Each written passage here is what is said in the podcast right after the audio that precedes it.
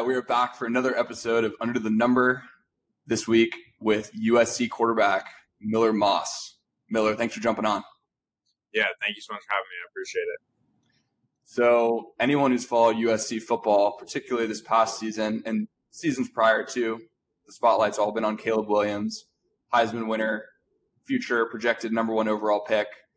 Guys, absolute animal. And not to mention with NIL and everything that's changed in the college football landscape, you can hardly watch a game without seeing him in a Dr. Pepper commercial or a Nissan Heisman House commercial at this point. However, Miller Moss exploded onto the scene a little less than two months ago in the Holiday Bowl, where in his first start since 2019, he threw for 372 yards and six touchdowns. I'd like to start there. Tell us a little bit about that game and what some of the emotions were that came with that yeah, I mean, you talk about the emotions of that game, um, and really just the timeline. Like hearing that really puts it in perspective. Just like not starting a game since 2019, just because like obviously I didn't play in 2020 with COVID, and then went into college and didn't have the opportunity to start until that game. So, um, I think I mean, uh, first of all, I was just really proud of the team and what we were able to accomplish in finishing the year off the right way. Um, and I think for me personally, it was just the culmination of a lot of work, and it was good to to see that work come to fruition in a positive way. So I was happy about it. Um, it was a good first step, but obviously a lot more to accomplish down the road this season, and then after that as well. I mean, that's such a massive, massive victory performance for your team. Had to obviously inspire confidence in yourself, but in those around you too. USC had finished, you know, it was a disappointing season compared to where expectations were. I think that going into that game, you finished the team had finished something like one in six. Yeah, end year. Yeah, one in five. I mean, that's not the type of. Uh, I'm sure many people expected the team to come out flat or kind of mail it in. So to have such a such an explosive performance like that had to kind of do wonders for at the very least team morale. Yeah, definitely. I mean, I think obviously, I mean, we start off the season six and zero, oh and then finish one and five in the last six games, which were granted were were games against quality quality opponents, but regardless of the opponent, like you don't you never expect at a place like USC to to finish the season that way, and that's that's not the standard, and that's not what we expect either. So, um, I think something that was unique about that game is there's obviously the window between the last game of the season and when you play the bowl game. So, like mm-hmm. that point in time is really really important for that team coming together, and it's really decisive in how that team is going to go into that game. Um, and one thing that was unique was that it kind of served as a weeding out process. So guys that were about the team, guys that wanted the best for the team, that wanted to take advantage of the opportunity for themselves, stayed and gave everything they had to the team, and guys that felt like that wasn't the best decision for themselves left. So it wasn't a situation where we were going into a game with a team divided. We were going into the game with a team that was completely together, completely together and focused on the goal of winning so I think that was something that was somewhat overlooked in the preparation, just like from the outside. But on the inside, we had kind of a quiet confidence about. That makes total sense. And a lot of people, anyone who's played football, whether it's at a youth level or college or even pro, I mean, I think that it tends to be a common theme that you're nervous, nervous, nervous, and that first hit or first play happens, and then you're just in the game. However, like we've said, having not started a game since being in high school, since being a junior in high school yeah. in 2019. How was that? Those jitters and, and actually being like, okay, it's time to go here. This is game time. Yeah, I mean, I think each year, like the the two years prior of my college career, like I had played increasingly more, and so like I had, not that I was 100 percent like comfortable and had no jitters whatsoever, but like mm-hmm.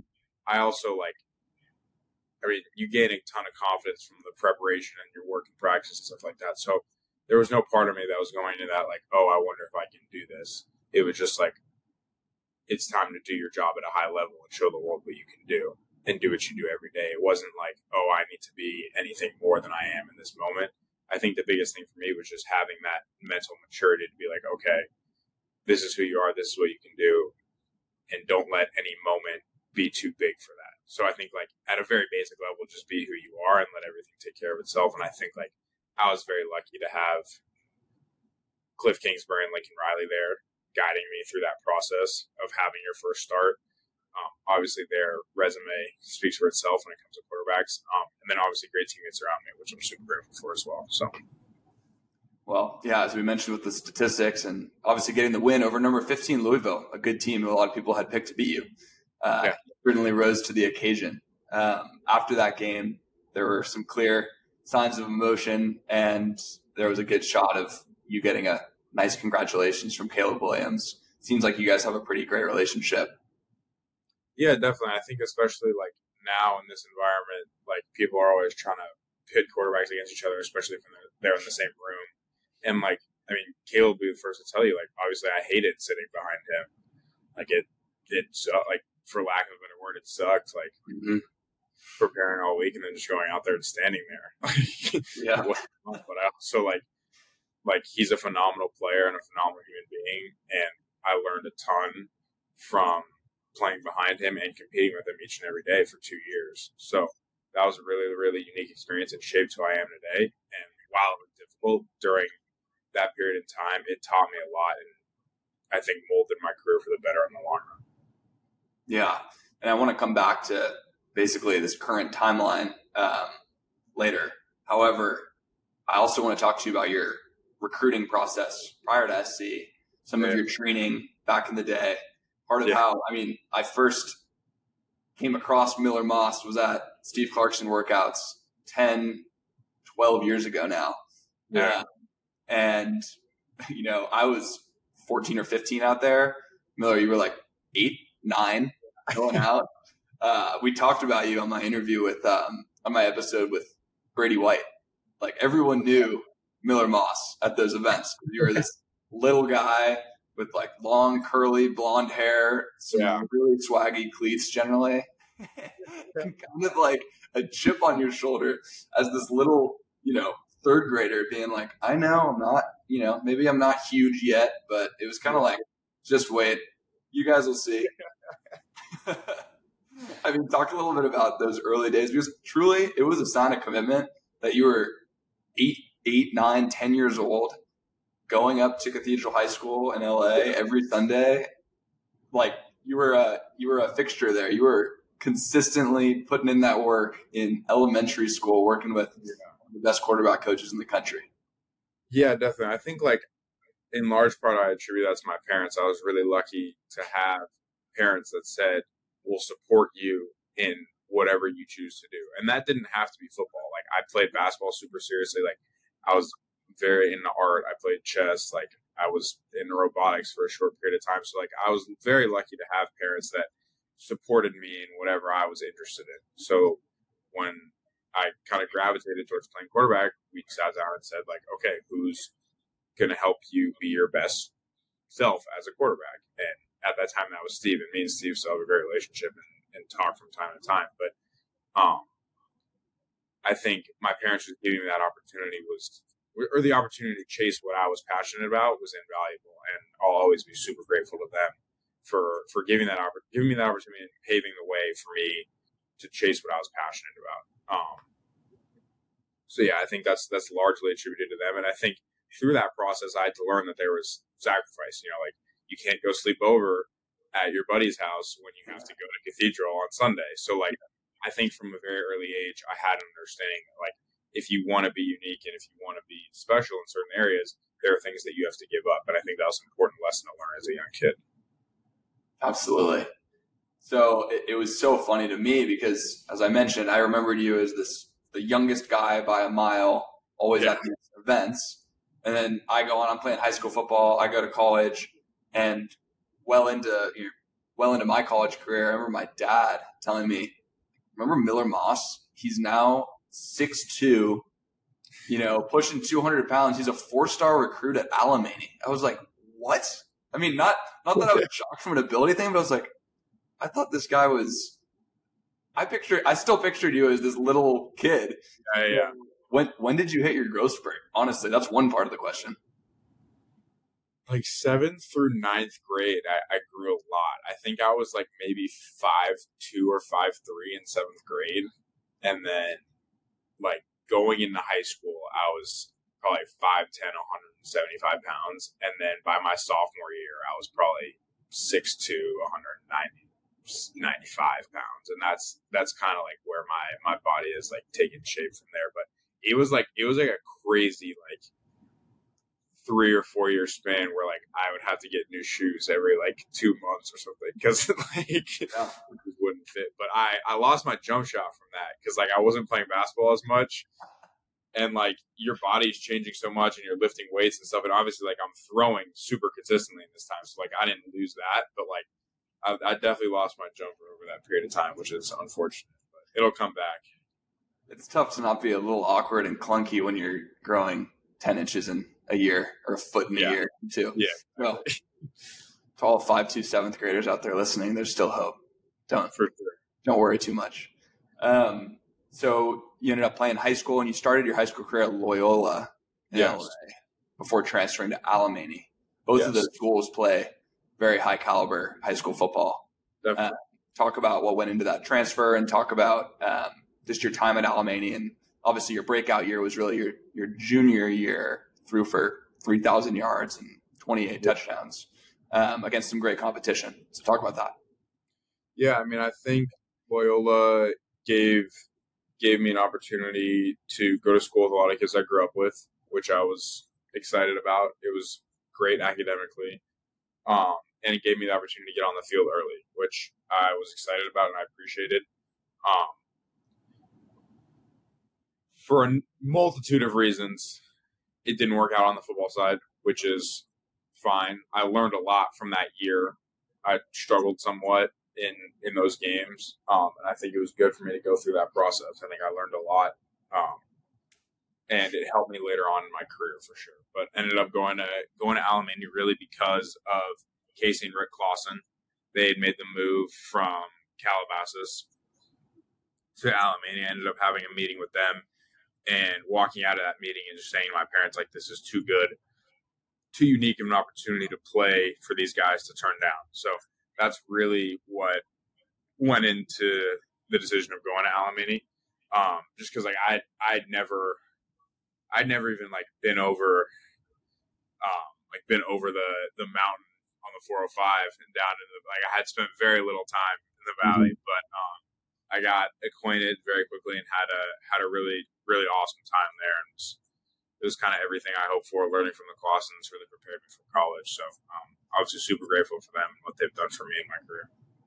Clausens turned around that Calabasas program prior to Alemany. I mean, they were Calabasas had been zero and ten basically, or one and nine, and a few yeah, years they had these teams with like guys like uh, Tristan Gebbia, yeah, Darnay Holmes all of a sudden was there. Keyshawn Johnson Jr. They got yeah. the right kids in the right place and turned them into a power. It was kind of amazing how quickly they did that. So I can definitely see the intrigue. No, definitely. Yeah. How far was your commute? So I was going against traffic. So I'm coming from like West LA. The thing that it was, it was probably 25 minutes in the morning, probably like 30, 40 minutes um, in the afternoons after practice. But the thing I felt terrible about was like on Fridays at five o'clock, my parents had to drive two hours on the 405 to get to the valley, which was unfortunate. But um, they were troopers about it, and I appreciated it. They were at every game, so that always felt good to to look up in the stands and see them. So. That's commitment. Common theme among everyone I talk to is a lot of parents, uh, parent sacrifice for sure. Yeah. Um, so the breakout year really is your junior year. I don't know did you have an offer prior to that season, or who was your first offer? Yes, my first offer was spring of my freshman year. Um, it was San Jose State, and then I ended up getting offered by Yale as well. So going into my sophomore year, I had two scholarship offers, which I was like I was proud of, but there were there were definitely other guys in California and across the country that had picked up more had picked up offers from bigger Power Five schools, and and it bothered me for sure. And then after my my sophomore year, I ended up in the spring following my, or in the spring preceding my junior year, so going into my junior year, I ended up picking up um, LSU and then Auburn, and then it kind of just snowballed from there. So like Michigan offered, and then I ended up picking up the Bamas and Georgias of the world um, which was which was awesome. It was a good experience, um, and it felt like I I had seen guys who I felt like I could play with, and like not gonna say that I was better than, but like I was like, yeah, I can I can do that. I can play on that level. So it was gratifying to see that kind of come to fruition and and those thoughts be validated. So that was a cool process, definitely. Yeah, and at the end of the day, you had plenty of major offers: Michigan, LSU, Bama, Miami. Yeah. I mean, you kind of had your pick of the litter. Um, tell me a little bit about the recruiting process. Who did you go and visit? What were some of your best tales from the recruiting road? Because yeah, it goes into that. Um, so early on, I would say that stuff like that spring after my sophomore season going into my junior year. Um, I had taken a Midwest trip. I did Michigan, Ohio State, and Wisconsin, and I loved Michigan. I loved Coach Harbaugh. Um, and they were down to two guys. It was it was me and me and JJ, and they were just like whoever commits first is who we're taking. And at the time, I'm 15 years old, and I'm like, okay, well, I haven't gone and done my SEC trip yet, so I wanted to do that, and I wanted to obviously look locally more as well. And like you know how Stanford is, they take forever in their offer process. So me and Tavita were talking a lot, but like I didn't have a scholarship from there. Um, so there was more I wanted to play out in my recruiting process beyond like Coach Harbaugh's timeline. And JJ ended up committing, and like it is what it is. Like I, I still have a ton of love for Coach Harbaugh, and at the time it was Josh Gattis was offensive coordinator. Um, and those guys were great. I had a great relationship with them. But kind of once that door had closed, I play. I wanted to play out my junior season and see kind of what what happened from there. Um, and at the end of the day, it really came. I mean, LSU and UCLA were in there, but it really came down to, to USC and Bama. So that's, I mean, those are two very different programs. You're either yeah. staying in your in your neighborhood, or you're going to Tuscaloosa. Yeah, not terribly different offenses, but not the same offense. No. Crazy, crazy difference in fan base. I mean, is it, it's these are not uh not two these are not two programs that have a lot in common. I wouldn't say, other than obviously both having storied histories and being powers. Um, right. What were the factors that you were considering when comparing Bama and USC? Yeah, I mean, I, I always like USC always had kind of like a place in in my heart, like just from growing up there was no pro team in LA, so there was no Rams, there was no Chargers. So my team growing up was the Lakers, and it was USC football. And so I, it always kind of had had a place for me, but I also wanted to make sure I wasn't basing my decision off the emotions of an eight year old kid who was a fan of a school. So what what drew me to SC was really the like SC offered every single thing I was looking for in a university, which is the ability to play at the highest level, an excellent education, like great location and ability to have like true friendships throughout college, which is important to me. Like relationships wherever I am are very important to me. Alabama, it was really like Coach Saban put it probably Like Alabama, every team is trying to climb the mountain of college football, and Alabama was the mountain. Mm-hmm. And like, when when you're sitting in Coach Saban's office and he says that to you, it's hard for that, especially as a young kid, like you're 16, 17 years old. It's hard for that to not have an impact. And I think that coupled with my relationship with Coach Sark, who obviously ended up taking the Texas job, so might have been for the best that I didn't go there. Um, but I had a I had a ton of respect for Coach Saban. And I think like throughout that process, I really came to understand why he was who he was and how like successful he was. It made complete sense in speaking to him. And then like Coach Sark, at the end of the day, is a California guy. You know, his kid went to Mater Dei, so we we connected on that level. And obviously, like, he's a super intellectual guy when it comes to the game. And we we would watch cutups together, we'd watch stuff together, and like we had an excellent relationship as well. So those are two. Those are really two the big thing. Those two were really the big things that that drew me to Alabama. And what about? I know they didn't make it to your top two, but what about LSU with Coach O? You got to have some some conversations there that stand out. Coach O was awesome, man. He just he wanted to talk about food a lot. Like I remember I'd be driving down like the 405 and you're like, yeah, man, you're, you're right in, in his Coach O voice. Like, yeah, you're, you're driving by my favorite in and out. Um, he was awesome though. He was a, he was a great. We'd always FaceTime and like flip the camera and be like, that's Tiger Stadium right there. Like you can be throwing touchdowns and like, um, he was a great dude. Obviously, like they, our relationship really started around that Joe Burrow or going into and then around that Joe Burrow national championship year. So yeah.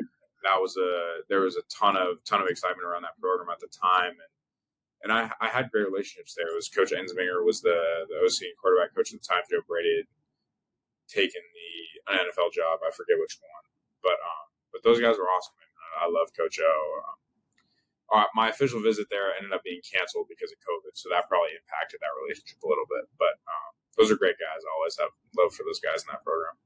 Were there other officials that you were able to take? No, I didn't take any. So I had the opportunity to visit Bama, SC, and UCLA unofficially, mm-hmm. but I had three officials scheduled for the first three weeks of April 2020, all of which were canceled. Yeah. And then obviously I enrolled early in the following year at SC, so I never ended up taking like true official visits. Yeah. So it talks about obviously your junior year was fantastic. I'm looking at your Under Armour All America, All American jersey oh, yeah. behind you. Oh, that's a, that's a sign of a good high school career. Yeah. But what happened with COVID is you actually decided to, or did you decide to forego your senior year, or was the season canceled? And no, I didn't. I didn't forego it. I just it was we didn't play in the fall in California, didn't so I I was just training and then went to USC in January as an early enrollee. What's it like being an early enrollee? Because I can only imagine that being 17, maybe 18 years yeah. old, and all of a sudden, this isn't, even though Alemany is a great program, this is USC. Like it had to feel pretty surreal at times on that first semester. Absolutely. I mean, I think, I mean, you walk in the locker room and there's guys that I looked up to in high school. I mean, the Bru McCoys of the world, and Drake London was on that team. Um, Drake Jackson was on that team. There was a ton of a ton of guys I looked up to throughout my high school career in that locker room. So that was kind of a, a surreal experience at first. Um, and then it's it's there's so much more besides the football and the locker room stuff. Like you're you're living on your own for the first time, and you really have to understand how to how to navigate that and like you got to do your laundry and take the trash out and like there's all these different things and like that you have to get accustomed to so it was without a doubt like a huge learning curve but i'm really happy i did it in the spring because i wouldn't have wanted to then have that learning curve in the summer because then when the rest of your freshman class comes in in the summer not that you're a veteran at that point but like you've gone through all the little things and worked out like your routine, like your process. Where's the facility? How do I find my classes? Like all that kind of stuff. Like, and you don't have to do that coming into the summer and then the fall when um when everyone's back at school. And so when you got there, it was still the Clay Helton era. But yes. as we talked about on campus, you very quickly cycled through three head coaches. Yes. Talk about that. Yeah. So um, first game of the year, we played San Jose State we played okay. I think it was a one score game in the fourth quarter. And that's when I was kind of like, hmm, like this, this doesn't seem right. um, and then we ended up we ended up pulling away in the fourth quarter. I think won by by double digits at home, and then we played Stanford at home the next week. And David Shaw always like even at the end, like I feel like he always brought his his he always put his best foot forward when he played against SC, and they smoked us at home. I think it was like 42-14 at some point. I think like was maybe scored a couple garbage time touchdowns, but they killed us. And then we came into our team meeting on Monday, and I'll never forget Coach Helton addressed the team, told everyone back straight, sit up, and let us know that um, Mike Bohn, our athletic director at the time, was going in a different direction with the head coach of the team. Um, and Donte Williams was appointed as the interim head coach. Um, he was he was our defensive backs coach, but was also like associate head coach. So I think that's like sequentially how that worked. Mm-hmm. And Donte was a coach for the remainder of the season, which was an up and down season. Obviously, like that wasn't an easy position for him to be put in. Um, and then Coach Riley ended up being announced. I think it, it was late November, early December of that year. So within a three four month span, we had three different head coaches. So when that first, you know, the Clay Helton meeting, and then you got your interim guy at the helm, I feel like you must have been having some thoughts of, wait, I decided to come here, and there's this type of this lack of stability when I could have gone to the model of stability with Saban and Bama. Like maybe this wasn't the call. I don't know. Did you have any second guessing, uh, second guesses at that point? Yes and no. I mean, I had um, I had a very interesting up and down freshman year experience with my offensive coordinator at the time, um, and just how things were running that program as a whole, based on like what I, the values I was recruited upon, and then how it unfolded when I was there. So, what do you what do you mean by that? Break break that down a little bit. Yeah, I mean, like you're you're recruited on certain principles like certain things are important every recruit. And for me, like the biggest thing, I mean, one of the biggest things for me was like playing for a coach that I had a true relationship with and could have open dialogue with, and then like having a, a fair opportunity to compete. And those were things that were said during the recruiting process. And I don't know if that's necessarily how it unfolded. Um, I'll just leave it at that for now. But um, but yeah, I mean, during those times before that staff ended up getting fired, I absolutely had second thoughts about my decision. Um, and I felt like in a lot of ways I had been lied to by people that I trusted as a young kid throughout the recruiting process. So that was difficult to kind of grapple with. But I don't think I ever lost faith in myself and my ability to, at the end of the day, make it through whatever tumultuous times or adversity was going on with the program. Um, and then obviously Coach Riley came in, um, brought Caleb with him, which, I mean, made sense for him at the time. Like I can't, I can't knock Coach Riley for doing that. Um, mm-hmm. But I had a very, very positive relationship with Coach Riley, and it was honestly refreshing him coming in and like being able to have that kind of dialogue with a coach and work with someone who truly knew how to coach the quarterback position. So from the bat, like it was just a, such a completely different experience, and I was so grateful for that. That it didn't give me like, oh, like I should leave. Like I was like, no, I'm being developed by one of the best quarterback coaches there is, and he's so much better than what was here. That like, I want to see this through. That definitely makes sense. Yeah. I mean, that was major headlines between Coach Riley's individual contract, the fact that he was going to bring right. all these Oklahoma guys with him. It was right. like, this is a new era of USC football. We are watching it unfold. I'm always curious when Caleb Williams is one example. There were more people too, and there have been many instances right. of this. But when a whole squad or a group of players just show up one day with the new coach, they know coach from their old program, but they don't know anyone in the new program or how the USC program runs or the you know the traditions and the values of that team. How does that mesh happen? I, there must be you know occasional standoffs and things like that, but I really just wonder how does a group like that integrate when there's no time to waste? You kind of got to show up and get to work. Yeah, I mean, I think it's it's a it's a good point to bring up, and I think it's the biggest thing that teams struggle with this in this environment is like you have yes you may bring a ton of talented people together but at the end of the day the most important thing is how they're able to come together and work towards a common goal. Because if you can't do that and you're just a bunch of individuals when something goes wrong your team will inevitably fold. Um, and i think a big reason for our success at first year with coach riley is one he had an appreciation for the tradition of usc and what this school this school and program means to college football as a whole. And he did an excellent job of communicating that. And I think another thing he really emphasized was this is one of the most unique rosters in the history of college football, which at that time was correct. Just the overhaul, people leaving, people coming in. So what was emphasized to us since January was the success of this team is entirely contingent upon our ability to come together. So when you hear that each and every day, like there's an extra emphasis to do so, and I think that was a big reason we had the, the success that we had.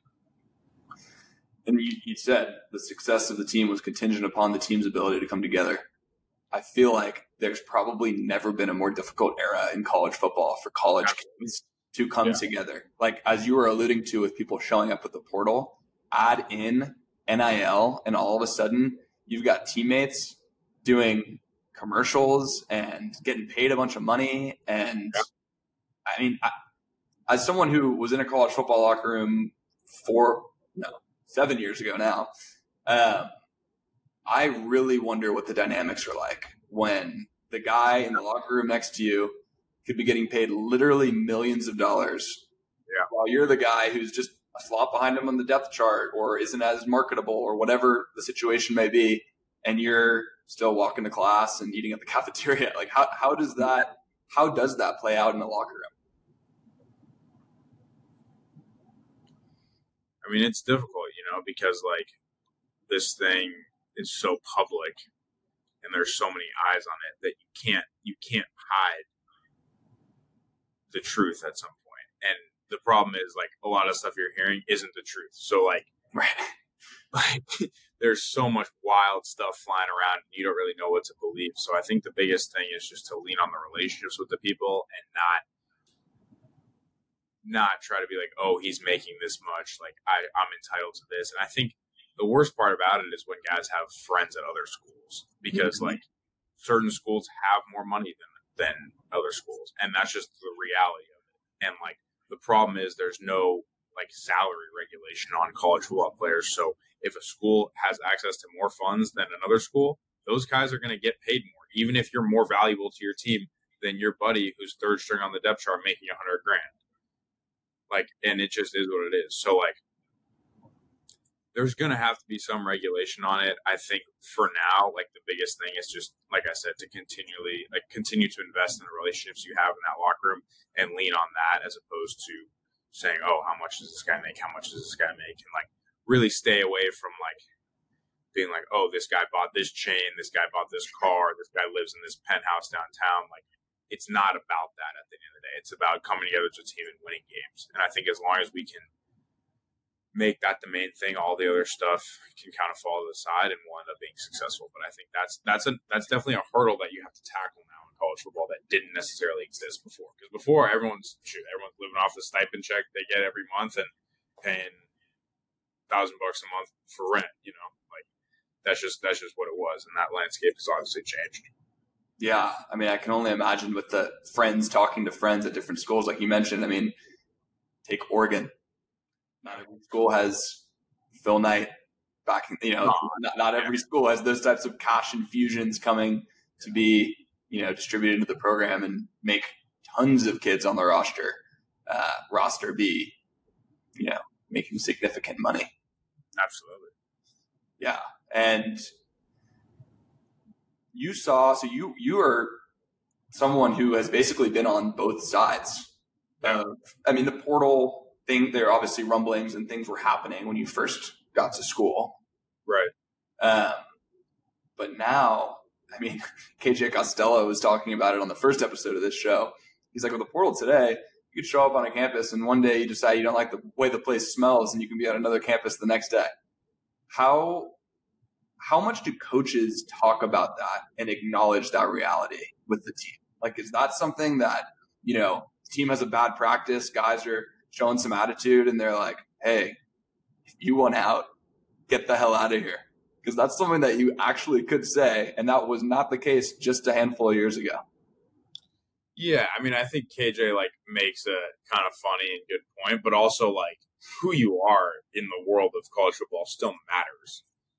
Like, if you're act, if you're conducting yourself in that way, like people are going to see it for what it is. Like this guy is not a high character guy that we want on our team to go win games. So I think like who like yes, it is kind of a free for all, but like at the end of the day, like who you are and what you stand for and what your actions represent still matter a great deal.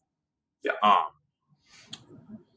In terms of coaches talking about the portal, I would say like Coach Riley has never said anything like that to a kid, and I think he would never say anything like that to a kid because that's just not who he is at the end of the day. Um, it's an unfortunate reality that we've dealt with, certainly on our team, where it's hard to tell a kid like you're not a true number one receiver. And like those are difficult conversations to have. But I think when certain kids have all these extra voices in their head saying like you should have X amount of catches, you should have X amount of yards, like you should be starting at this position, like those voices can then be put into action through the portal which right. was it was an avenue that didn't exist before. So I don't think it's so much from the coaches, but I think it's the the voices that influence the players now are actionable because of the portal. So it's like, okay, like I'm not the leading receiver on the team, and my uncle and aunt and cousin think I should be. Well, I'm gonna go on the portal, mm-hmm. and like that was that was access that players or that was action that players didn't have access to before. So I think that's really where it's changed. Yeah, and you talked about the you know eventually there will there will be more regulation in this era. It's just a, it's a guarantee, and right now it, it really just feels like kind of the wild west. And when I look at it as a fan, I'm like, I just hope that kids, the players, are getting some sort of advice, not making really stupid decisions with this newfound yeah. money. I mean, is there are there kind of support systems in place where when you get an NIL deal, USC, the program, the athletic department has mentors or people who are like, hey, just so you know, I know you've you just went from a kid with 500 bucks in his bank account to you just yeah. got a whatever six figure deal with this group. This is what you do. Don't spend all of it on a car or on chains, like you said, literally. Um, how how do they actually mentor people and try to keep kids on the right path if there's any safeguards like that in place at all? Yeah, I mean, I think they try their best, but it's not enough with everything kind of flying around. And I think like a lot of guys rely on outside connections to, to handle that kind of stuff. And a lot of times, like, it's not enough, you know? And I think the biggest area that comes up in is taxes. Like you have like at, at 19, you don't want to file your taxes. Like I certainly didn't my first year doing it. Like I, I had to go to my dad and be like, Hey, how do I do this? Um, and like, I think I'm sure it happens all across the country where like kids will just be like, hey, like, I don't, I don't know what taxes are. I don't know what to do. So like, I'm just to keep, keep on living my life and like spending the money in my bank account because it's there. So, um, I think that's really the the biggest thing, and like we're independent contractors as like we take on marketing deals for our personal brand. So it's not like we're employed by a company and we have W twos with those companies. So like, um, it's definitely an interesting landscape, and there has to be more education and more regulation when it comes to like helping kids handle the money that they are now being given because like there's no infrastructure to help us as young young student athletes handle that kind of money at that age. Yeah i mean you're obviously a smart guy. You alluded to all of your different passions when you were a kid and i know that you also graduated from usc and like what was it 24 months after you arrived? Like you, yeah. you are going to be a lot more on top of it than your typical um, than your typical college athlete. Like who just isn't aware of these things. So i do I, I definitely do uh, worry a little bit how these things are going to play out. I mean, even you see like the guy back from Georgia buying a three hundred and thirty thousand dollar like Lamborghini last month. It's like what to me. I, I mean, do not understand how there's no one intervening on an on on someone taking an action like that.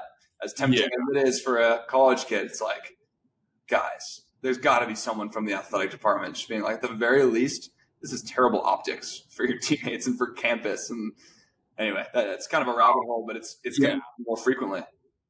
Yeah, I mean, I'm not gonna gonna speak on obviously another player. Yeah, yeah, no, I don't. I'm not asking to. But yeah, I mean, like I, kids are given access to this money and don't necessarily know how to handle it. And like, if kids have like had a poster of a Lamborghini like in their room growing up, and now there's three hundred thousand dollars in their bank account, like shoot, why wouldn't I go buy a right. like it, it's un it's an unfair responsibility to put on a young kid without infrastructure to support them. So I think like you could be like, hey, like, oh, these kids are idiots, like they're just blowing all their money, but you also could be like, hey, like we need to take a step back and realize why this is happening. Yeah, still kids at the end of the day. All right, that's that's a great flyover of NIL. I want to talk a little bit more USC specific. Yeah. Tell people, everyone has wondered what it's like to be a quarterback, the quarterback of USC walking around campus. How are you received on campus? Have you seen a huge uptick in people, you know, noticing you since your massive breakout game? Just walk us through that.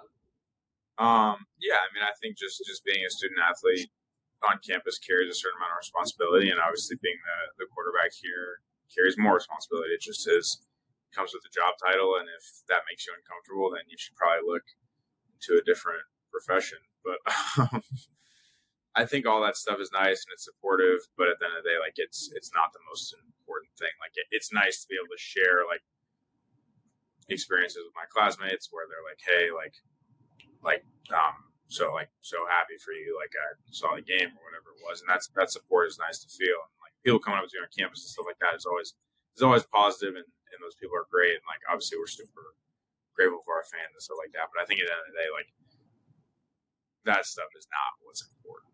Like you have to kind of put that, be like, okay, like these people are nice, they're fans, they care about the program, but like at the end of the day, like it means very little because if you go out and throw five picks, that they won't So like, um, so yeah, I think it. I mean, same as the NIL stuff. Like, just keep the main thing the main thing. Totally. Always, always nice to feel support. Obviously. So, having graduated so early, are you in a graduate program? What are your classes even like? I am. I am in a graduate program, and I'm in the entrepreneurship uh, masters within uh, Marshall School of Business, which which I love. It's mostly night classes, which has been like a, an interesting switch up for me. Um, but I like it. I mean, I, I, have a couple teammates in the program, a couple good friends, so um, it's been a super positive experience so far. That's cool, and, and I know we talked about it before we started recording. You're in a fraternity. You're in Sigma Chi. A bunch of my yeah. buddies were in that back in the day. I've been to that fraternity house a handful of times. Very yeah. fun place. I feel like that's got to be a good source of balance, actually, where you're not surrounded just by your teammates in the locker room all the time. Is that kind of what you were yeah. seeking when when joining Greek life? Yeah, absolutely. I mean, I think I talked about earlier about how relationships are really important to me in the place that I exist, and like obviously we have a super strong sense of community within within the team. But at the end of the day, like going to USC is about more than being a football player, and I think that gives me community outside of the team and outside of the locker room that's really important. And like you said, brings balance into my life in a positive way. I talked to Ian Book in from Notre Dame in the yeah. third episode of Under the Number, and he was talking about obviously Notre Dame is arguably the most storied program in college football history. USC is certainly up there. And yeah. he said, I was asking him what what is kind of the it factor or the the aura that comes with Notre Dame. And he said, "There's no other way to describe it than it's just the ingrained tradition that there is on that campus, that there is in the program, and as a result of that tradition, part of it, older players are coming back all the time. You're saying Jerome Bettis, Brady Quinn, all these guys, they come back to the program, they pour into the younger players. I would assume that there's a similar situation at SC. Are there guys that are constantly coming back and, and hanging out? Yeah, absolutely. Um, I mean, me and me and Matt Leinart have had a relationship for a number of years. Um, he's awesome. I mean, I got to I've spoken with Barkley a good amount. Me and Mark Sanchez have recently become closer. I think he's he's a great guy to kind of talk to. And there's always guys coming back and talking to the team. Obviously, Taylor Mays is a part of our staff, um, which is awesome. We had Anthony Munoz come back.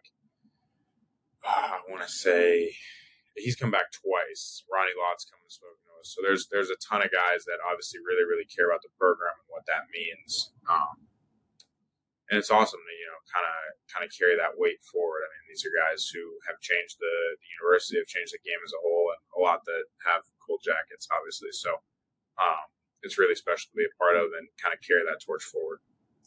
Talk about Lincoln Riley and Cliff Kingsbury. It's a pretty amazing coaching duo to have at your disposal two very different guys. So, like, if you think about like we're in high school, like Cliff's like the guy that gets all the girls and is the guy that you want to sit with at lunch. So we've heard. So we've all heard. Yeah, but behind the scenes is really smart and like does well in school. And me and Cliff had built such a great relationship in the year that we worked together. I'll always root for that dude, no matter what. Um, such a special human being, such a great coach, such a great mentor, and someone that I'll always be be really, really thankful for. Um, also, Sigma Chi, by the way, which there you go, um, brotherhood. Yeah, exactly.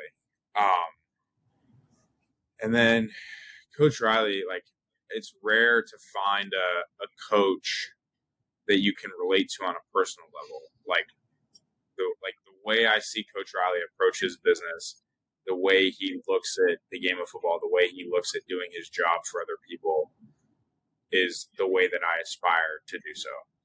And I think being around someone, obviously, like when it comes to dialing it up, like no one does it like him. And it gives me a ton of confidence to play within the system and not push and make unnecessary mistakes because I have 100% confidence that as long as I play within what he calls and what we've talked about, my shots will come and things will open up. So I think like as a quarterback, having that confidence that your coordinator is going to set you up for success is invaluable.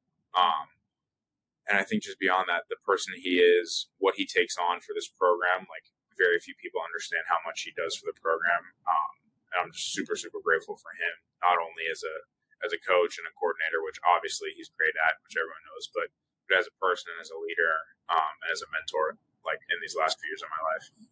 Totally. So now, just to bring us back to where we started at the beginning of the of the episode, talking about the Holiday Bowl and yeah. your incredible performance. It, it, was clearly a product. You, know, you said you had gotten some playing time. You hadn't gotten a start yet, but you had gotten some action, some game action. Um, what is it if you if you had to put it into your own words what is it that you think differentiates your preparation? Where do you stand out in the way that you prepare for a game? I think just pure amount of preparation. Like like i i told myself like there's no way the middle linebacker from louisville is going to watch more tape on us than we watch on them like that, it's just not going to happen. So like, no matter how hard he prepares, I'm going to prepare harder. And like, whether or not that works out or not, like I'm giving myself the best chance to be successful, and that's all you can really do in that situation. So, um, I mean, I'm not gonna, I don't want to give away too many specifics on. yeah. Fair enough. Like, I think just just spending hours upon hours in that in that room, watching formation cutups, watching third downs, watching two minute, like when you because I mean, as you know, like you've you've been in in a college quarterback room, like playing playing the game at that level is not just like reading out a progression. It's like okay, it's second and eight in plus territory. They tend, I mean, obviously like, teams will have wrinkles for us, and like you have to be able to adjust on the fly. And I think Coach Riley's really good at that. But like you have to be like okay, like it, like I said, like it's second and eight on the plus forty going in like they love to bring pressure once once you cross the 50 like we have to be aware like they're going to run they're going to be an even and they like to bring both edges in this situation. So if we get this look that's what's coming. And like that's that goes so much like beyond being to see a guy and throw it to him. So i think like that's really my my favorite part of the game and and what i love to kind of kind of pick up when i when i watch film and stuff. Yeah it's really very impressive to have that mindset after how much time you had spent waiting and sitting. I mean, that's yeah. that's a lot of seriously. I mean, that's a lot of like, all right, another day of paying full attention in my meeting and studying the film, and you know, knowing every check, every protection, and probably not playing realistically. Like you know, at a certain point, you're honest with yourself. You know the depth chart. You know the dynamics. What was it? Obviously, you are just a gamer and a competitor that shows through in your game and even just talking to you. So that's that's a given. But what did you kind of do, even just talking to yourself and, and kind of reminding yourself to keep your head down and to keep at it through those years of basically going to practice, doing the homework associated with practice, go to practice, do the homework before finally getting that chance to to shine, you know, just two months ago. Yeah, I mean, I think there was a couple of things. The first thing being like, I wasn't ever third, so I was always right behind Caleb. So I was never like I mean, because like obviously, like football's a dangerous game, and I was never. It was never going to be.